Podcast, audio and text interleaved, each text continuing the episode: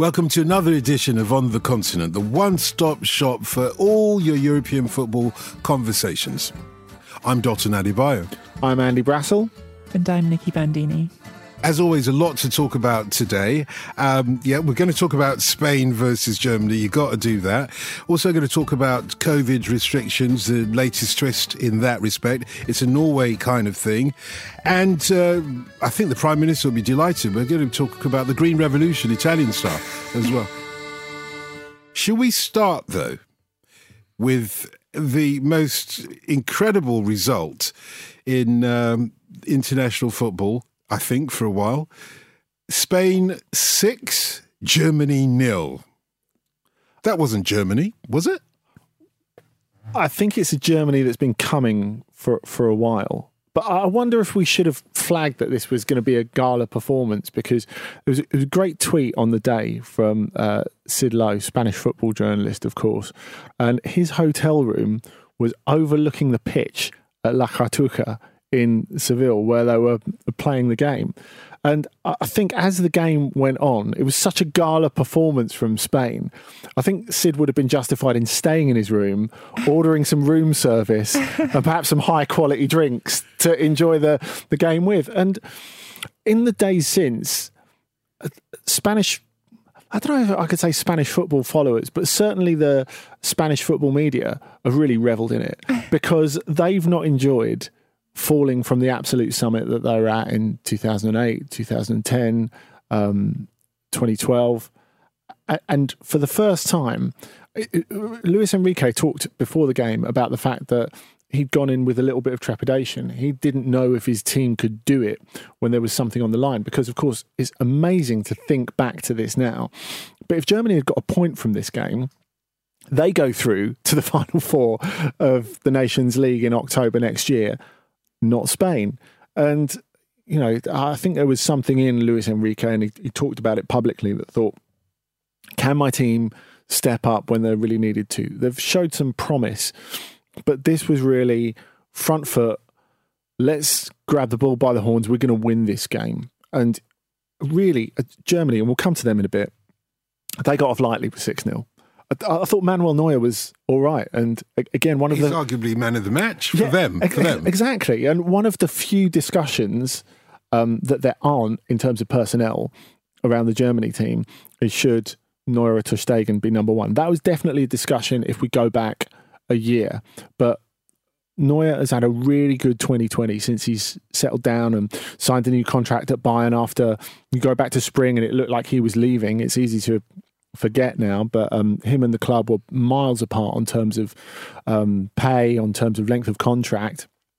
And really, I think the hiatus sort of focused minds and made them realise they wanted to be with each other, really. And, and, and that has worked for Neuer. And he, he has been himself again in, in, in 2020 for the first time in a good couple of years certainly since the 2018 World Cup. Um, but if we do focus on Spain for a minute, um, there are a few players there who really stood up. Now, of course, we'll look at Ferran Torres, who had a, a, great start in the Premier League with Manchester City, getting his, his hat trick. And I think that confidence he's got from being an important part of the Manchester City team so far has, has definitely worked for him.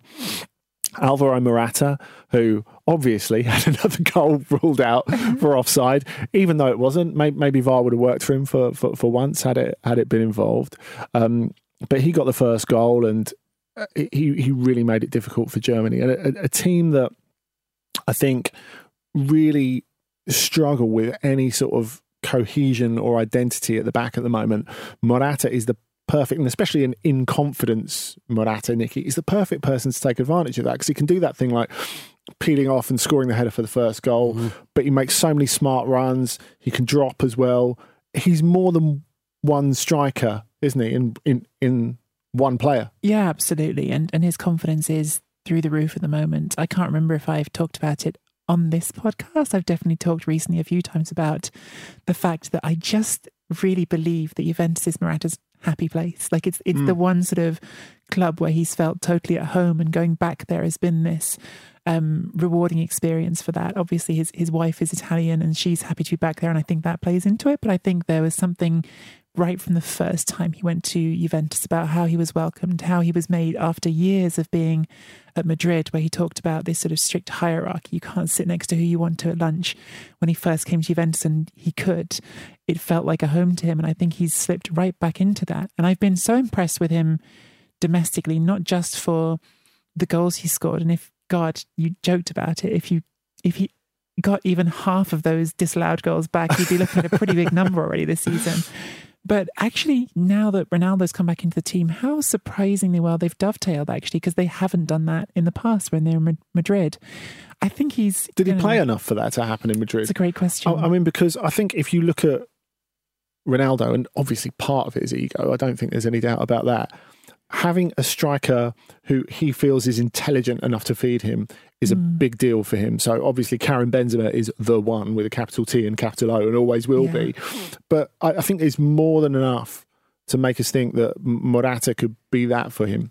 Absolutely, and and so far it's really working. I think there was this sort of thing in Italy of when they were first coming back together after that period when Morata had been out, and they're like, "Oh, will they pass to each other?" And so far, I'd say the answer is Morata will pass to Ronaldo, whether or not it's going to be a two-way street. But look, that's all you need, isn't yeah, it? Yeah, like if if you've got Ronaldo in the team and you don't expect him to be selfish sometimes and to do things himself, then you haven't been watching Ronaldo. It's worth it if he scores you a goal every game.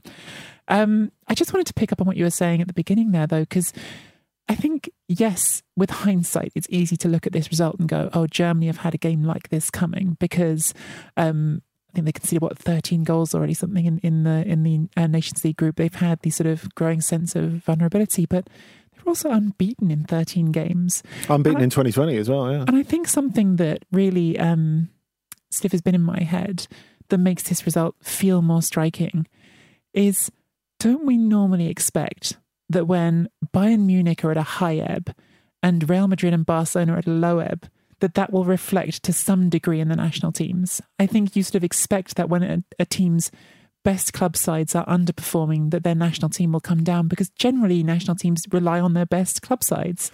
And that nothing of this Bayern Munich team that is easily the best club side in Europe right now, in my opinion. Mm is is transmitted to that Germany side is, is striking to me. That, that, but the Bayern Munich side that we're talking about is a side full of non-Germans as well, though, isn't it? Yeah. But uh, you, you look at the amount of, uh, uh, of course, Lewandowski is rather a big exception to the rule, but on yeah. the whole, it's still steered by top German talent. Now we talked about like the fact that Joshua Kimmich is, is, is not available for this game, which I think is huge because mm-hmm. Koke is having a real surge at the moment, playing for Spain for the first time in two years, and he's had his moments with Atletico in in the last year where you you sort of thought he he might sort of look back and think what have I done with my footballing career? Like, of course, he's an Atletico legend, but could I mm. have been more if I'd have not hitched my wagon so closely to Simeone? We know he's someone who's going to go down in the history of the club. I mean, for goodness sake, he's played 467 games for Atletico Madrid and he's only 28. But I think the fact that Luis Enrique has come back has worked really well for him because he's someone who appreciates players with direct qualities as well as you know, short passing qualities. And Spain are becoming more that kind of side. And I think they would have been more that in this game had Ansu Fati not been uh, had mm. Ansu Fati been available, which obviously he wasn't, and he's not going to be available, or maybe not even at the next international break. We'll have to wait and see. But Koke also has been.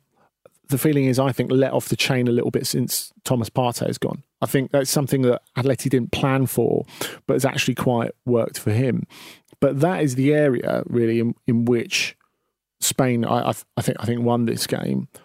Also, I think if we're going on to Germany and what you said, Dotun, about the, the the, the Bayern players, this is the reason why all of the scrutiny has got to fall on Jogi Löw because of of course Lewandowski's Polish, of course Kimmich is out at the moment, but you look at like Süle, um, they've got um, Gnabry, We've got Leroy Sané, who's one of the only players in Europe who's had the luxury of a pre-season due to his long mm. injury. And I think, of course, one of the things that's come back the most, and what people have been talking about with Germany for a while, even before this result, and especially former players like Bastian Schweinsteiger, who works on television for ARD, and he's been quite a fervent critic of Jogi Löw and of the team, despite the fact they've gone on this unbeaten run. The, the, idea that there needs to be a personality to this German team, there needs to be some character. I guess the sort of things, Dotun, that we would talk about as being like quite typical German values in, in a way. Now, we know that German football has, has moved on in a way in terms of the way it develops players in, in, in the last two decades. But I think the thing that comes up more and more in the last couple of days when you talk about that lack of character, we think of all the side effects of empty stadiums, and especially one like La Cartuja. Of course, you had the two, 2003 um, UEFA Cup final between uh, Porto and Celtic there, and it is a really like proper big old arena. So it's going to echo.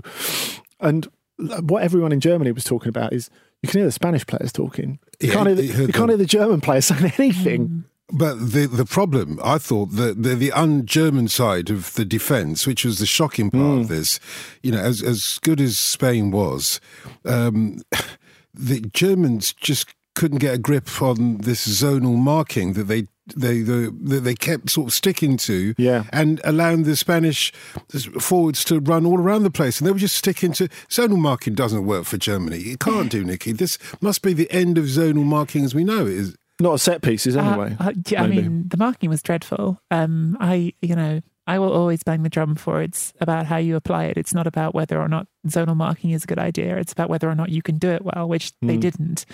I mean, I thought. How should they have done it then? Tacti- tactically, I thought um, Jogi Löw was all over the place. I mean, in the second half, it felt like the entire plan was press up and play man to man, which they were completely overrun with. And the idea of um, sort of committing uh, your whole team to that in a game when you're being so sort of vividly outplayed on the ball was mm-hmm. was bizarre. Um, I think there was all sorts of sort of failure of leadership through through this Germany side, and and I would certainly extend that to the marking.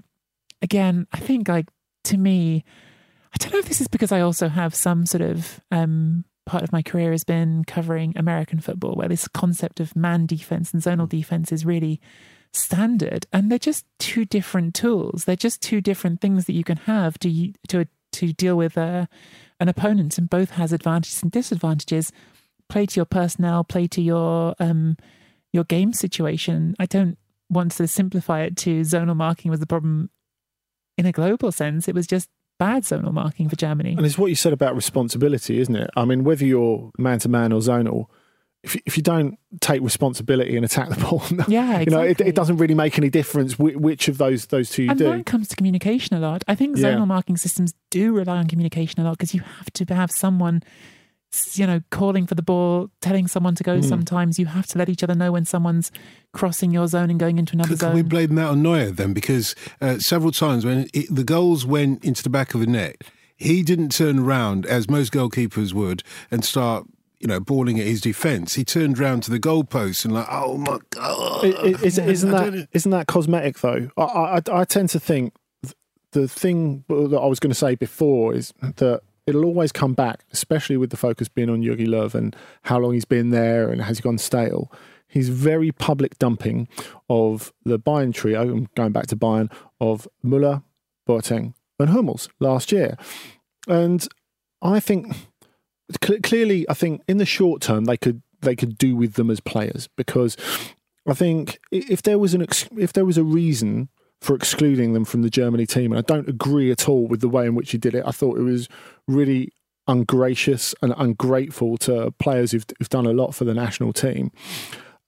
But it's, it's clear that, their, their form has got a lot better under Hansi Flick. So I, I, think that's that's a reasonable distinction to make. Boateng looked done, and when Manchester United were looking at buying him, what when Mourinho was still there, I was thinking, you must be nuts. You can't have seen him recently, but Boateng has been brilliant over over the last year.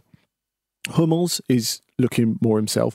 Thomas Muller speaks for himself, but really we're talking specifically about the defence here. So clearly, that bit of experience, know how, and leadership would definitely help.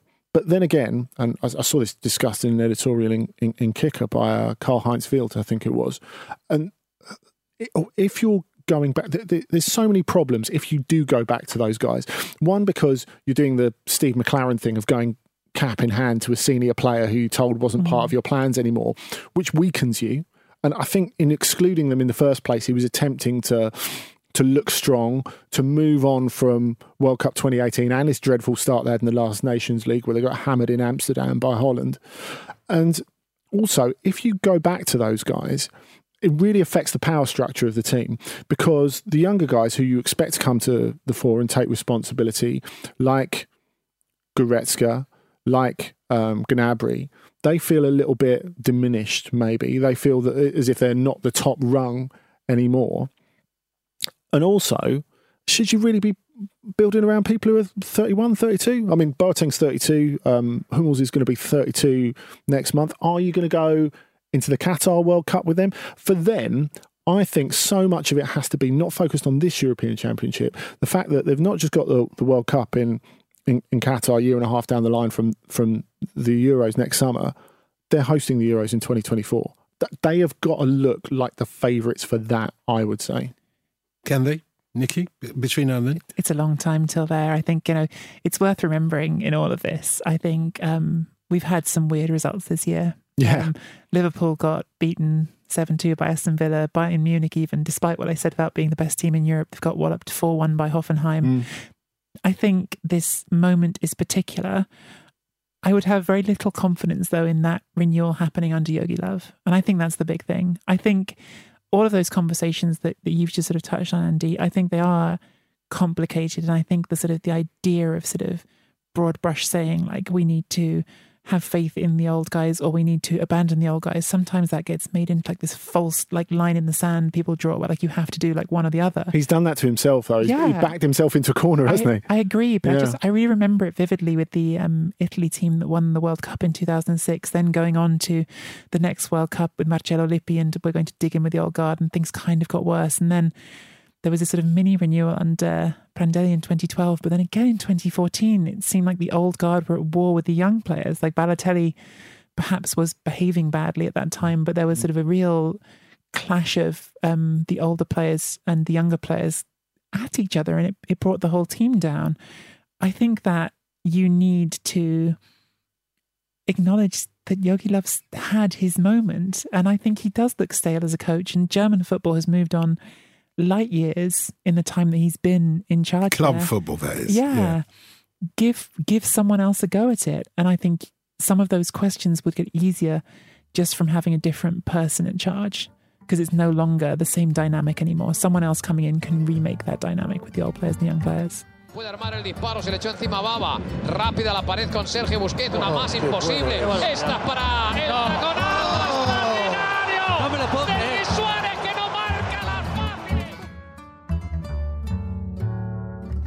So let's talk about uh, Norske Rikskringskastning, as they call it, or NRK, their BBC. It's a great word, honestly. If you, I, I just love Norske Rikskringskastning. I won't go into how to translate it literally, but For once, I'm going to need flashcards. Yeah, but their a representative of the uh, Norwegian state is now trying to find a platform in European football to put across Norway's uh, thoughts on social distancing and football. Um, this is the Norwegian medical chief, is it? Yeah, so so this really, Dotun, starts on last Sunday on the tarmac at Oslo Airport because, um, well, Saturday it w- it would have been actually before the game, but um, Norway are due to um, fly to Bucharest and, and play Romania. Now they've had two positive uh, cases in, in the squad, um, but of course most international football has just gone on despite that. You know, the the the player or players have been isolated and they've carried on. You know, we've looked at um, the corona absences for I, I, well, not just the Republic of Ireland, but uh, more so Ukraine, for example.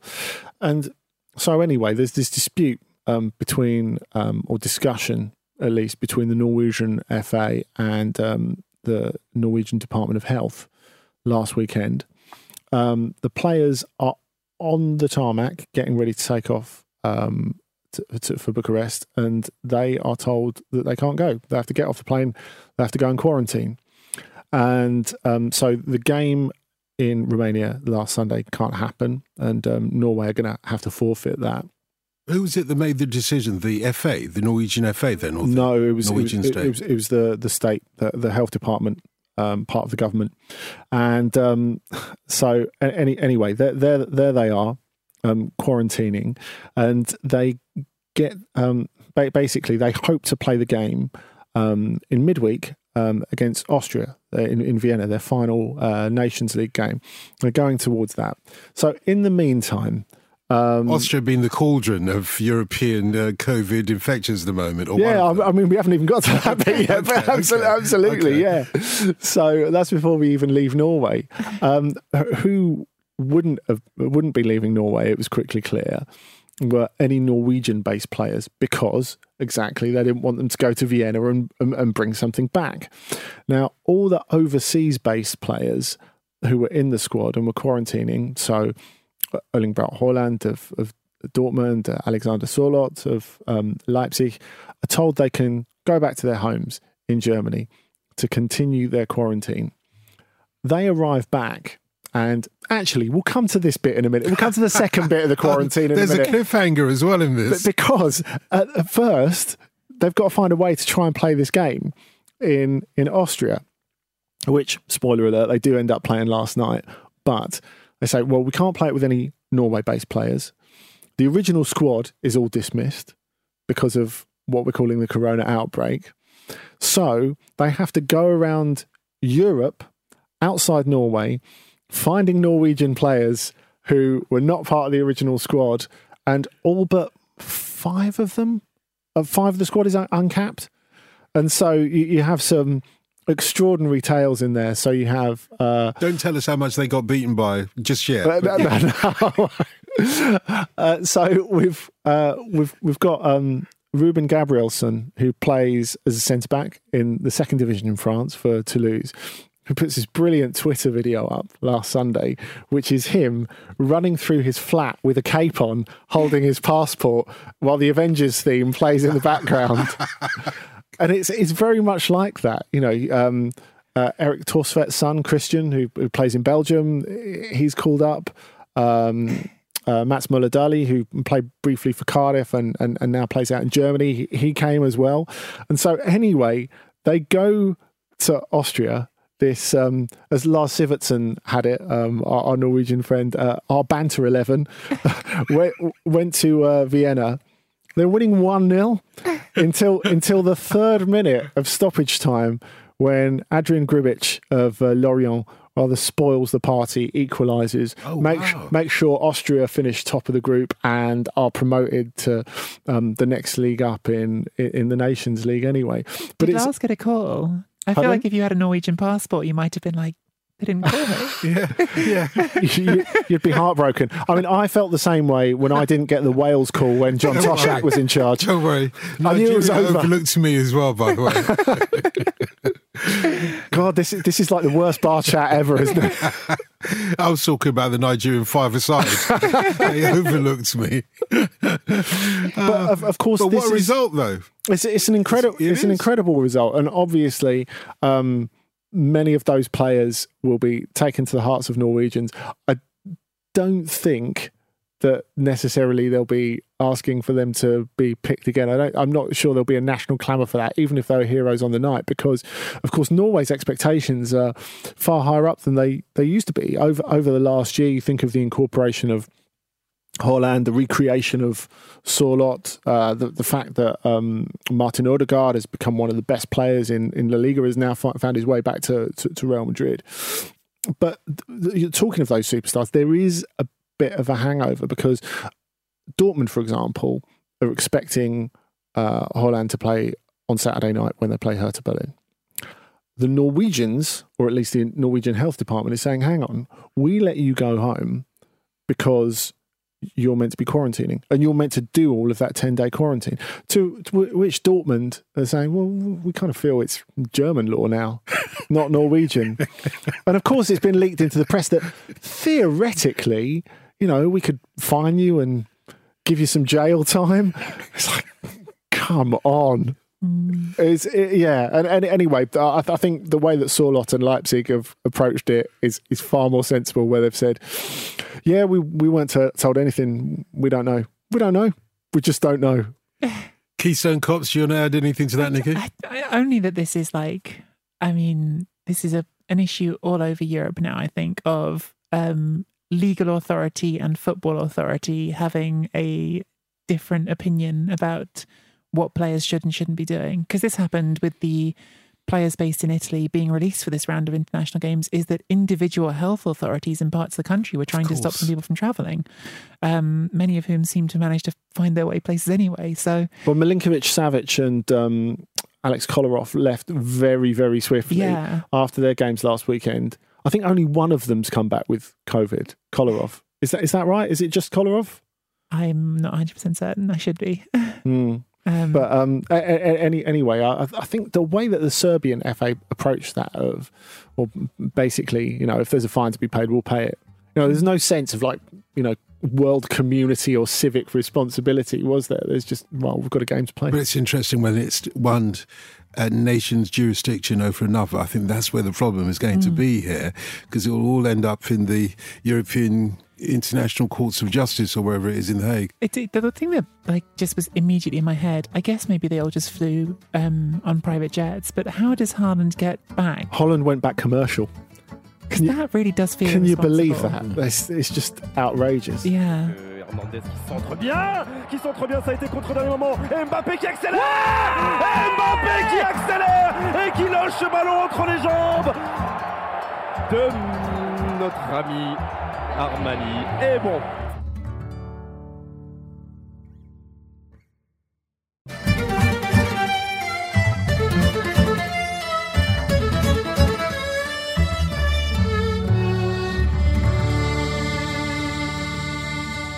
So let's get on to uh, the subject I've been waiting to talk about actually ever since I started watching this team. Uh, they're called Le Nero Verte, are they, Nicky? Or Nero Verdi? So I'm thinking of a Roman emperor mm-hmm. and I'm thinking Verdi, the one word of colour I know in Italy. Mm-hmm. Who are they? The Nero Verdi. I'm going to be mean. No, you should. You my, should. Uh, you're, not, you're not, going to sing the tune, are you? I'm not. Oh, the, an- the anthem's anthem. good. You want to look it up? Oh yeah. yeah. If we could cut that in, that'd be great. Um, it's just literally the black and greens. A lot of the Italian team nicknames, which sort of um, I think sound very fun to um, international audiences is literally just the colours they play in, which is black and green. So, um, which is a good colour combination. I like it. um, they're they're playing some fantastic football this season, Sassuolo. They've been my sort of favourite watch so far this season. They are second in Serie A. They are unbeaten. They have incredibly the highest possession percentage of any team in Serie A, which you think this is not a team. I uh, I couldn't tell you off the top of my head exactly where they sit in the um, wage bill order, but it'd be somewhere around 11th or 12th. They're mm. very much middle of Serie A in terms of their budget lowest of, in Serie A in terms of their natural fan base because Sassuolo is not a big town. Um, and they've absolutely sort of been uh, reinvented over the past couple of seasons um, by Roberto De Zerbi into this possession team.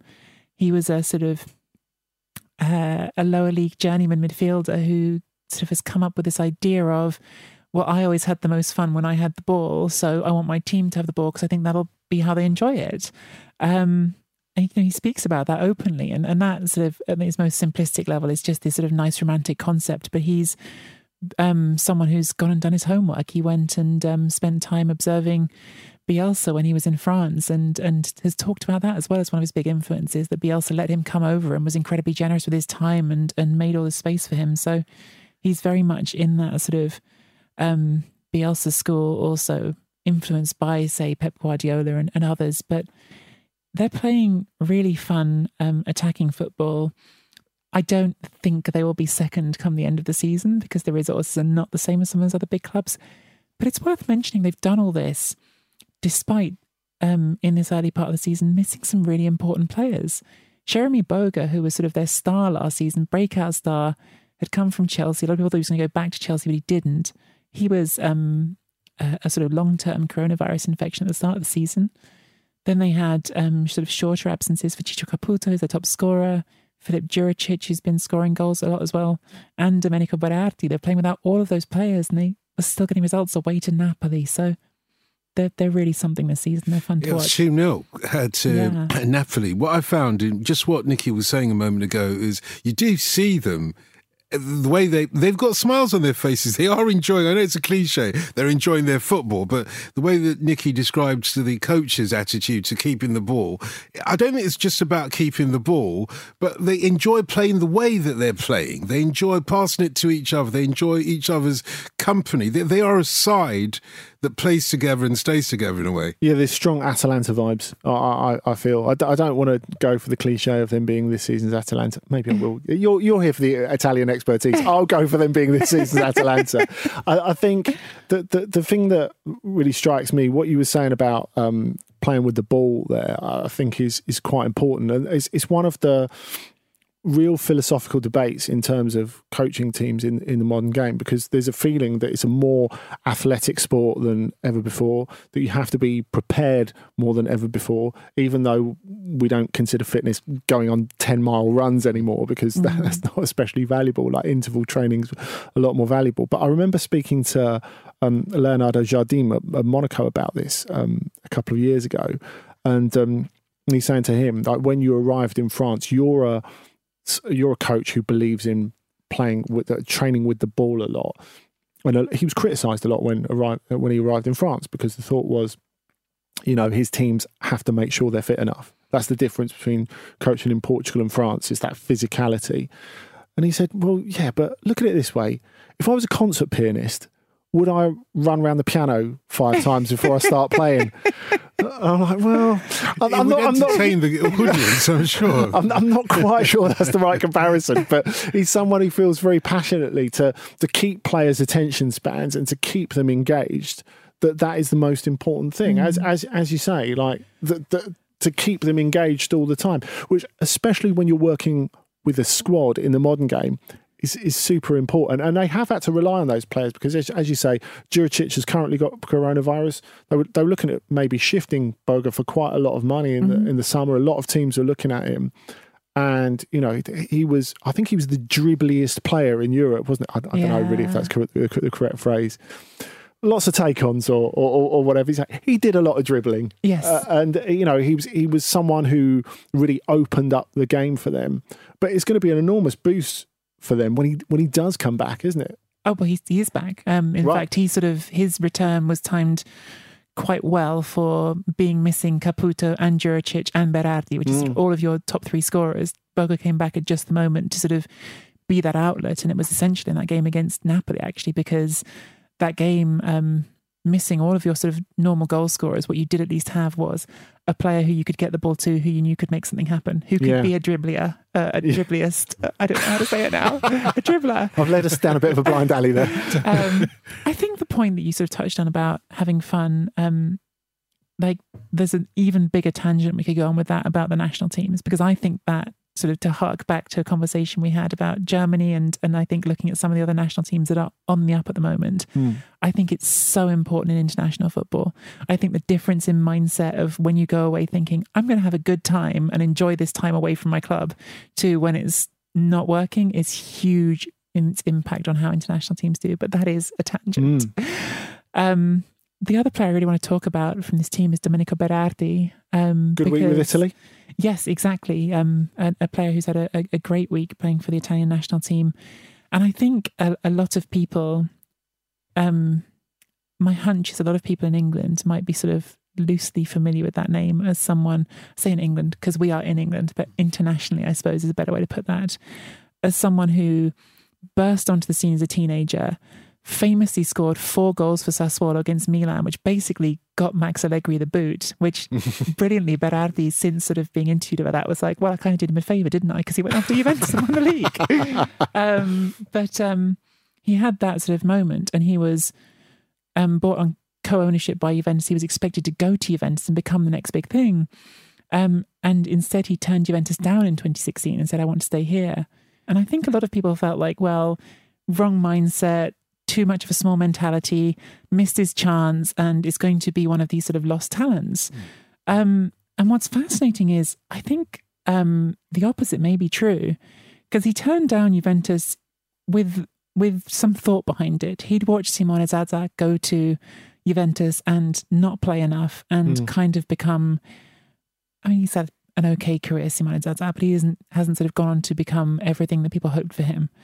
Um, what happened to Berardi at Sassuolo is, I think, his previous manager, Eusebio Di Francesco, who of course went on to Roma, um, pigeonholed him too much. He became sort of um, in those first couple of years, he was sort of really famous for being left-footed winger who would cut in from the right and score, basically, like do that move. And I think defenses worked him out, and Di Francesco was still just asking him to do that. Whereas De Zerbi, with this new all team involved passing play, has made him much more integrated. You can see it in the numbers. He shoots less, shoots less from outside the mm. box. He passes way more. And I think we're starting to see him become just a much more well-rounded footballer these last two years. And I think that's so much down to De Zerbi. But it's it's really exciting because I feel like Berardi is really like one of these lost talents of Italian football who's now on the verge in his mid twenties of having a huge breakout. But now, do you think there's maybe, Nicky, a sort of maybe the word spreading a little bit around Europe because you look at Maxime Lopez, who's ended up going there from Yeah. Marseille, who's, who's a great young midfield talent, a really streetwise footballer, I think, in the, in the best Marseille tradition. But I think it's not unreasonable to say that a couple of years ago he never would have accepted a move to Sassuolo, even even though he really needed to to leave Marseille. Hmm. When, when we talk about that joy of playing, the goal that he ended up scoring against Napoli, we were talking about it earlier, weren't we? When before we came in here, Don, and it seemed as if he went on one of those playground dribbles where you don't really know where you're going. In the but all of a sudden, area. yeah, that he, re- he realizes he's right in front of goal. He's like, oh, I suppose I probably better prod it towards the goal then, hadn't I? And that that was that was one of those moments that that, that made me think it's it's maybe becoming a destination club. I think it's a look. Destination is is relative. I'm sure it's Yeah. a stepping stone club for all of these players. Yeah, But Maxime Lopez going and playing alongside Manuel Locatelli, another kid who was a teenager at Milan who sort of burst onto the scene and everyone was like, Locatelli's only 22. I think in my head he has to be older than that because of how long he's been around. yeah. Um, but that's yeah, it's it's a midfield pairing who have been told, despite relatively young years, run the game, have the ball, dictate things. And look, Sassuolo have had a relatively gentle fixture list to start the season. Um, Napoli is the one sort of really big standout game, and they won it, missing a bunch of players.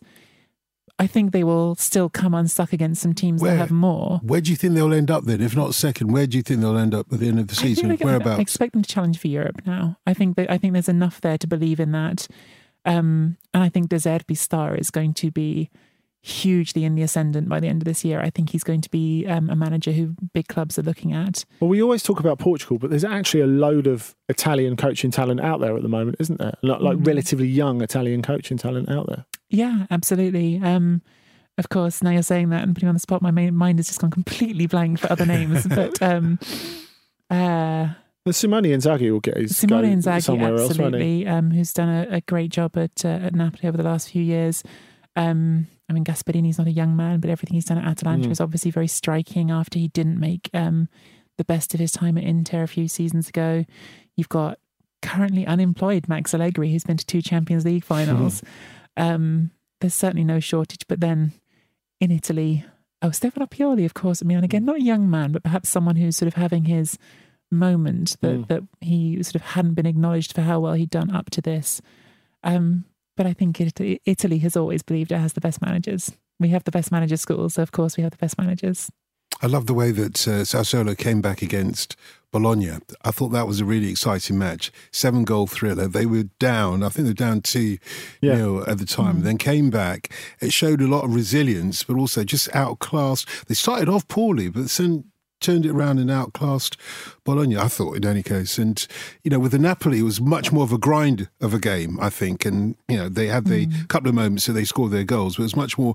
Napoli gave them much more of a harder grind. Um, I thought in the end.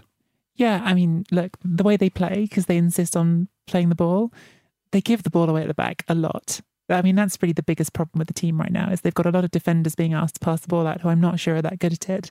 Um, but And their goalie certainly isn't good at it. Their goalie certainly shouldn't be passing the ball out from the back because almost let a goal in. A brilliant recovery save, having said that. But um, uh, am I talking about the same match? You're looking at me think- both no, blankly. you Yeah, so. yeah. It was, it was a recovery match. He just kicked the ball, hit the opposition player, and was about to gain the goal, and then he just dived and saved it last minute. I thought it was brilliant. But it's you know if you can score four goals, you can concede three. That, that was the Kevin Keegan theory. Um, look at him now. That's all I can say. I'm not sure should go down that line. That's going to be Germany at the Euros next summer. Wait and see. So it's the time for you both to declare a match of the week each. I'm looking forward to this one. What should we be watching this weekend? There will come a week when I come on this show and don't say an Italian game, but it's, it's not this It's week because it's Milan Napoli this week, which is a huge game. Um, Milan, like Sassuolo, are unbeaten. They're actually top of the table. Um, the Ibrahimovic show is ongoing, and we talked about it last time I came on here. Um, Milan are in a interesting spot because Stefano Pioli, who I just named, um, as a manager who's done such impressive work there. I mean, they're unbeaten since the lockdown domestically, so not just unbeaten this season. Actually, they're unbeaten in months and months and months. Um, he's um, got coronavirus. So does his assistant, which means they're down to their sort of third choice manager, if you will. Daniele Bonera is going to be on the bench this weekend. Who I was expecting max headroom on a plinth or something like that. so they have an interesting situation there.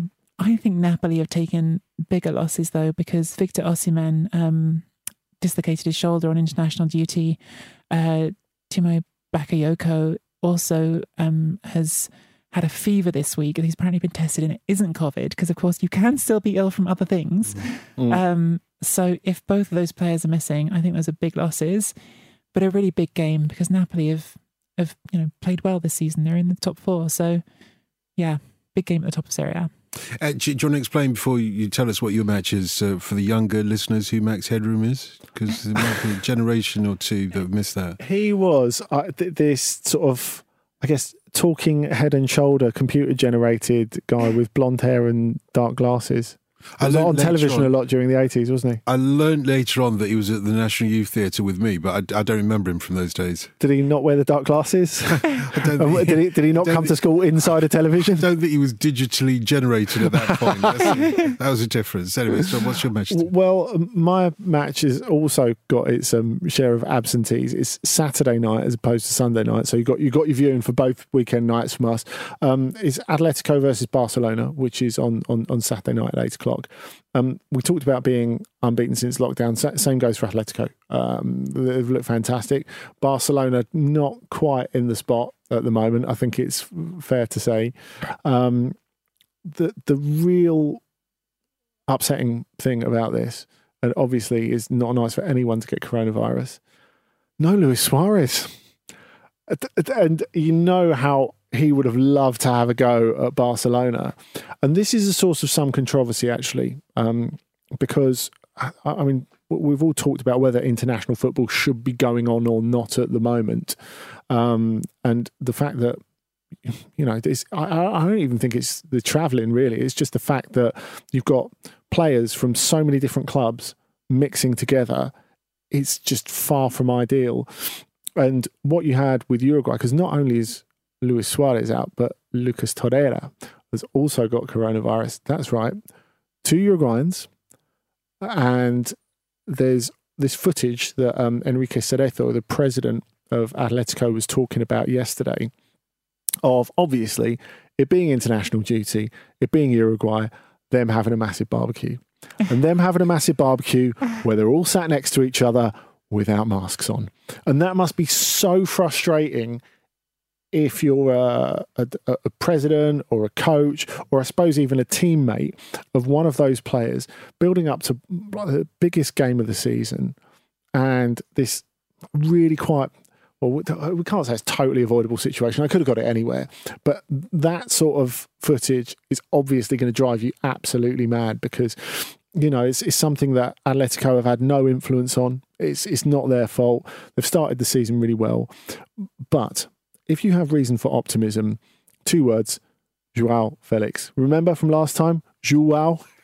it's going to be that all over again on Saturday. I think he's playing brilliantly. great player. Um, a couple of goals on international duty as well. And now people are saying out loud, "Yeah, he can be the new Ronaldo. He can take Ronaldo's He's the place." most exciting which is- player in Europe at the I- moment for me. I mean, it's, it's, but for in Portugal to say that there's this guy who could take over from Ronaldo, that that's sacrilege. That's that's like standing up in the middle of a restaurant and going, "I'm the new pope." But they they feel so strongly that this guy, much like yourself, Dotun, there's something very very special about him, and you know this would be the, the feather in the cap of what is a very good start to the season if he could get them to beat Barcelona because Barcelona are a team that since Atletico went and won their um, or drew there, I should say, on the last day of 2013-14 to win the La Liga title, um, they've really struggled against them. Um, they- they've won a couple of times against them in Europe, but in the league they've really struggled against them, and they've just become this thing that Diego Simeone has, has really struggled to deal with. So he should do what he's done very successfully at every point since the summer, which is, you know what, do I need to reinvent myself? Why don't we just give the ball to Joao Felix and he'll sort it out? I'm not the new pope, but I've learned to say Nero Verde.